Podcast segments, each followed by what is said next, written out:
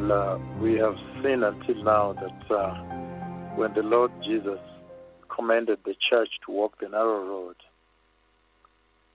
he essentially intended that the church live her Christian lifestyle by faith, to live a life of faith, a faithful life to the Lord, and also obedience, to be quite obedient to the Lord. And in Romans chapter 1, verse 17, on living a faithful life, this is what the Lord says. He says, For in the gospel, the righteousness of God is revealed. The righteousness that is faith is by faith from first to last. Just as it is written, the righteous will live by faith. So the Lord demands that the church walk by faith, and that is the most important message that he was giving when he said, Please follow the narrow way, because on that road you will be trained to live by faith. And also Second Corinthians chapter five verse seven. Second Corinthians beloved chapter five verse seven and Hebrews chapter ten verse thirty eight. And then uh, also most importantly what came up this night in the last segment is that the Lord was saying that when he asked the church, when he instructed the church to walk the narrow way, the narrow road, he essentially implied that the salvation he has prepared for mankind, for those who want to enter heaven, it would involve enduring many trials. And as you endure the many trials, he wanted us to exude, to live through them. He wanted the church to endure those trials in a Christ like kind of patience or manner, to get the patience of the Lord and endure them so that at the end of it you are processed. The church would be processed. And the book of James, chapter 1, verses 2 to 3, also speak quite a bit on that. James chapter 1, 2 to 3 says, Consider it pure joy, my brothers and sisters, whenever you face trials of many kinds, because you know that the testing of your faith produces perseverance. So that is a very powerful statement that uh, was designed to encourage the church as she walks the narrow path. And again, the Lord intended that he may sharpen perseverance. And he says, let perseverance finish its work so that you may be mature and complete, not lacking anything. So all this was meant to mature the church, beloved people. First Peter chapter one verse six is also there in that same conversation, beloved. And uh, what else did the Lord intend if we are to go deeper and further when he instructed the church to follow the narrow road? The Christian believer, the present day Christian believer, the one I'm talking to, to pursue life through the narrow road. The Lord intended, of course, as we've seen, separation, but also, even importantly, that the Christians would walk the road that Noah walked. Noah walked a narrow road. The Bible says, as it was in the book of Matthew 24, when you start from 36 on 42, he says, as it was during the time of Noah. So shall it be at the coming of the Messiah. Let us see what happened at the time of Noah. Genesis chapter 7, verses 1 to 5. Genesis chapter 7, 1 to 5. During the days of Noah, he said, The Lord said to Noah, Go into the ark, you and your whole family, because I have found you righteous in this generation. Take with you seven pairs of every kind of clean animals, a male and female, and one pair of every kind of unclean animal, a male and his mate. and also seven pairs of every kind of bird, male and female, to keep their various kinds alive throughout the earth. He goes on to say, Seven days from now, I will send rain on the earth for 40 days and 40 nights, and I'll wipe from the face of the earth every living creature I have made. And Noah did all that the Lord commanded him. So this is very powerful. The Lord was instructing the church to walk like Noah did, to walk the walk Noah did, to walk the road Noah walked. And you see here very clearly that uh, Noah must have suffered a lot of ridicule and mockery. First of all, it's amazing that the Lord destroyed the entire earth at the end of it and left Noah alone. So Noah must have been really, really alone on the face of the earth. But verse 4 speaks it all. He says, Seven days from now I will send rain on the earth for 40 days and 40 nights.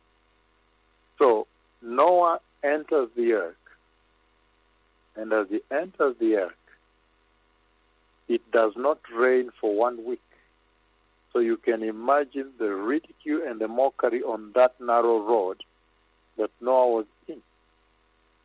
You imagine for yourself the stench of the animals, the smell, the bad smell of the animals. You can imagine how many people were full outside, surrounding the boat sometimes and uh, shouting, calling his name, asking, Are you crazy? What is wrong with you? Do you want to kill your family for the seven days before the rain?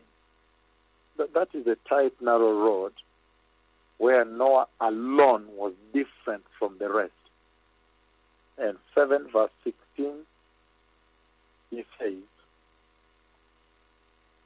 The animals going in were male and female of every living thing, as God had commanded Noah. Then the Lord shut the door. The Lord shut him in. But the same thing happens in Matthew 25 at the coming of the Messiah. Matthew 25, verses 10 to 11, beloved people. Matthew 25, 10 and 11. And it says, But while they were on their way to buy the oil, the bridegroom arrived. The virgins who were ready went in with him to the wedding banquet, and the door was shut. Verse 11 Later, the others also came.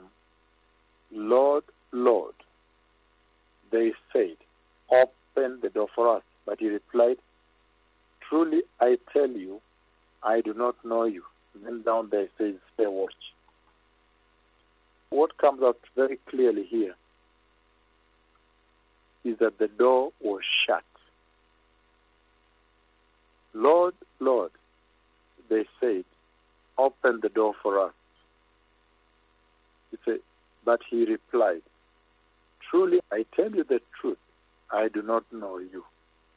So it's very important that the Lord was separating the heavenly church from the other church when he said, Please walk the narrow way, that you may not suffer this defeat.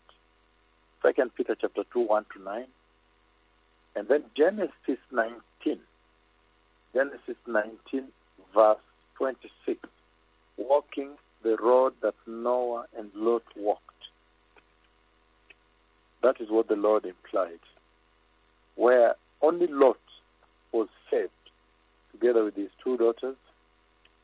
Again, Genesis chapter 19, beloved people, verse 26. And he says the following. We can start on verse 23. By the time Lot reached Zoar, the sun had risen over the land. Then the Lord rained down burning sulfur on Sodom and Gomorrah from the Lord out of the heavens. Thus he overthrew those cities and the entire plain, destroying all those living in the cities, and also the vegetation in the land. Verse 26 is important. But Lot's wife looked back and she became a pillar of salt. So this is amazing because God's salvation is strictly on God's terms. Because when he asked Lot with his family to walk the narrow road out, and he said, Don't look back. And then the wife looked back, and she remained a pillar of salt. Beloved people, he intended when he said the narrow way to the church, that the church walk the narrow road Noah walked. Must be a very difficult way sometimes. But Now you have the Holy Spirit to help you. It cannot be difficult. But in the eyes of the world, the carnal eyes of the world, sounds and it looks and it appears quite a difficult walk. Why? Because Noah stood alone against the whole earth. So did Lot stand alone against the entire community and society of Sodom and Gomorrah. So, in other words, the Lord Jesus was telling us that there are two paths to eternity. In summarizing this session today, the study we had today, beloved people, the teaching, the Lord Jesus was saying that actually there are two ways that lead to eternities, two eternities. He talked about the broad road that leads to hell, that is wide, it is obvious, easy to see, it is popular in the eyes of this life. Many people are choosing it. Life appears to be easier there. There is so much pleasure in that road. They have joy, which I said, and pleasure, which is temporary. They respond so much to peer pressure. Why? Because you find multitudes walking there. Walking there may look smoother. They look wiser when they are walking there. It looks easier. It looks faster when you're walking there. And on that journey, they reject Jesus. Essentially, that's what we have seen. They essentially reject Jesus.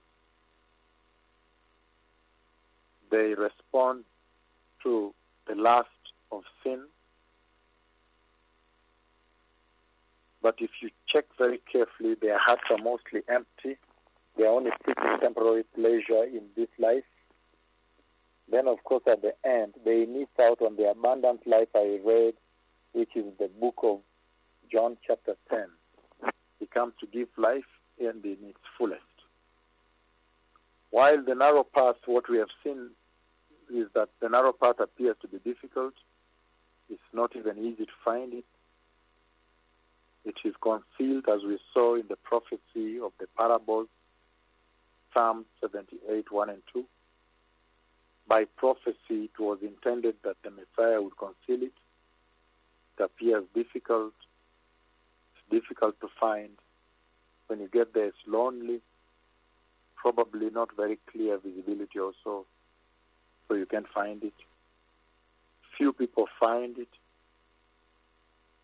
and few indeed walk there. In there, it requires walking by faith. First of all, it really takes faith for you to find it and get on it. But when you walk in there, you have to walk by faith, not by what you see, feeling, and not many people are really interested in pursuing it, as you can see in the church today globally. They are not interested in investigating it out, to check it out. Because if they did, they would find it for those that seek. And for those who give it a slight consideration, as you can see in the church landscape right now, they easily step away. Sometimes they say it's difficult walk following Jesus is very burdensome to them. They want to follow Jesus, another Jesus in their own way. But following this true Messiah that commanded the narrow path, they say it's a big burden. They say it's legalistic. They say it's mundane, it's difficult for them. And they say that the burden that weighs down on them so much, what they dread, what they fear, is that on this highway there is a great demand for strict obedience to the Lord. That is the burden they feel they cannot bear. That's why the other church is doing what they're doing in Nigeria, in Ghana, in South Africa, the scandals you hear in uh, the USA, in uh, Finland, the scandals, you know, the church doing its own thing. In Germany, homosexuals are preaching their husbands for a man. He is preaching, but the husband is waiting for him outside in a BMW to pick him. Mm-hmm. So that's why they are doing that thing globally, even in Kenya, Nairobi here. So those that choose the narrow path are always and often the deep seekers of God. People who decide that they want to seek the truth. People who feel that there is a higher meaning to life than what they see. People who feel that there is a purpose to their life. John chapter 3, verse 21. John chapter 3, 21. There are people that set out to go look for God. And in the process, they are facilitated. We're reminded here of Jeremiah 29:13, John chapter 3, verse 21. And he says, verse 20, Everyone who does evil hates the light. Again, everyone who does evil hates the light and will not come into the light for fear that their deeds will be exposed. So there you go now. Part of the reason they cannot walk this other way and will not come into the light for fear that their deeds will be exposed. 21. But whoever lives by the truth comes into the light so that it may be seen plainly that what they have done has been done in the sight of the Lord their God. How awesome. So the other life is beclouded with sin on the broad way. No wonder the gospel of prosperity is full there. They love it. While those that walk the narrow way mostly are few, they are the remnant of the Lord. We've talked about Noah's walk. We've seen Genesis 7 and 22 23 talks about how the Lord is capable of wiping the entire earth out, meaning Noah stood alone. And when the Lord destroyed everything, the same God that put breath on man, it's amazing. On all creation, essentially took away breath. Sometimes those who try the narrow path often again reject it. They again at one point reject it.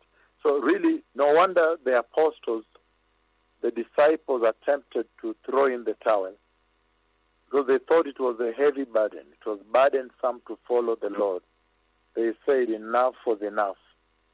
They thought no one would buy into that gospel, difficult gospel, where, you know, he was teaching the narrow road. He was teaching the crucifixion of the flesh. Those are not things that the present day church loves to hear, to downdress them, downgrade them. So the book of Acts, chapter 19, verse 26, he says, And you see and hear how this fellow Paul has convinced and led astray large numbers of people here in Ephesus and in practically the whole province of Asia. He says that gods made by human hands are not gods at all. So that's amazing because these are the same people that had chosen Christ but they fall away to other gods.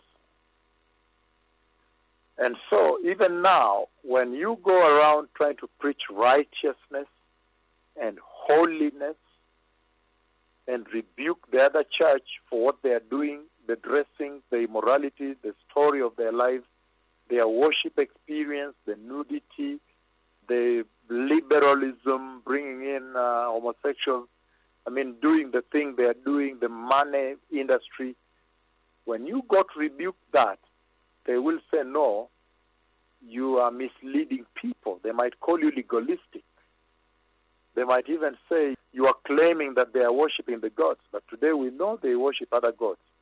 So why then do many people, Christians, choose against the narrow path? Number one, fear of loneliness. People fear to be lonely. If there is any generation that fears to be lonely, it is this generation here. Oh, I just want to be happy. I want to be happy all the time, happy. I want to be happy. My pastor makes me happy, makes me feel happy. If you are a pastor that makes them feel happy, then there is something, a problem there. There is something, an absolute problem there. Because you can never make this generation happy when you preach, owing to the state of sin that all the time ensnares them, assaults them, pollutes their Christian lives. You would have to rebuke sin if you love them. Fear of loneliness. Today, the churches even have built unto them units of psychology and psychiatry to do counseling, to you know bring comfort and joy to people, and forgetting, almost forgetting the role of the Holy Spirit and the healing power of the Lord. Out of this whole thing of people fearing loneliness, people fear to take the narrow road for the fear of loneliness, and yet, as much as we know, as they walk this way, they get into the greater company than ever achievable. The book of Psalm 34, verse 18. Again, Psalm 34:18 speaks it all. When they thought it's a lonely path, then you run into Psalm 34:18. The Lord is close to the brokenhearted and saves those who are crushed in spirit. So, whatever the manifestation of your life when you walk the narrow way, it may be a lonely life as the world may perceive it. But let me tell you, there is greater joy and company here. And there is no better example than he that speaks with you. That when the Lord sent me, I decided to walk alone because of his instruction. He instructed me to walk alone. He said, Do not convert into them, let them convert into you. And you see what happens out there, and you see that I continued at some papers in this country wrote on me, they said, a lone ranger. He's a lone ranger. He's operating alone. I said, no, they are very mistaken. Because I'm operating with the Lord, the greatest company, more than 7 billion people. And then when the cloud of God descended, then they understood that he wasn't alone. He had the greatest company of all companies. So let nobody lie to you that walking the narrow road would breed loneliness in your life. In fact, there is so much joy, so much high, and so much company from the Lord Himself on that road. The other fear they have is that looking abnormal. That when I wear the long skirt, the long jacket, I'll look strange, I'll look abnormal. I just want to be normal, whatever their version of normal is. Beloved people, I encourage you people, all those tuned in and listening globally, to walk the narrow road so that you may see the glorious kingdom of the Messiah. When the Lord sent me to prepare the church for the coming of the Messiah, He essentially sent me to tell the church to get back to the narrow road that leads to the kingdom of the Messiah. Those who want to receive the Lord, please repeat after me. Say, Dear Lord Jesus, Tonight I surrender my entire life to you. And I acknowledge my shortcomings. I acknowledge my sin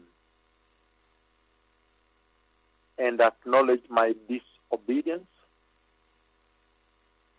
But today I return to you. Precious Jesus, I ask you to forgive my sin. Please help me and come into my life. I receive you today as my Lord and my Savior. And I ask you, precious Lord Jesus, to establish your righteous word in my life, in my heart, and fill me with the Holy Spirit. Today I have turned away from the world and sin and deliberately chosen you as my Lord and Savior. Please help me, Lord.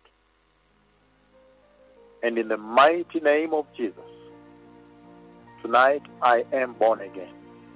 Shalom, may the Lord bless you. The Messiah is coming. Always walk the narrow way.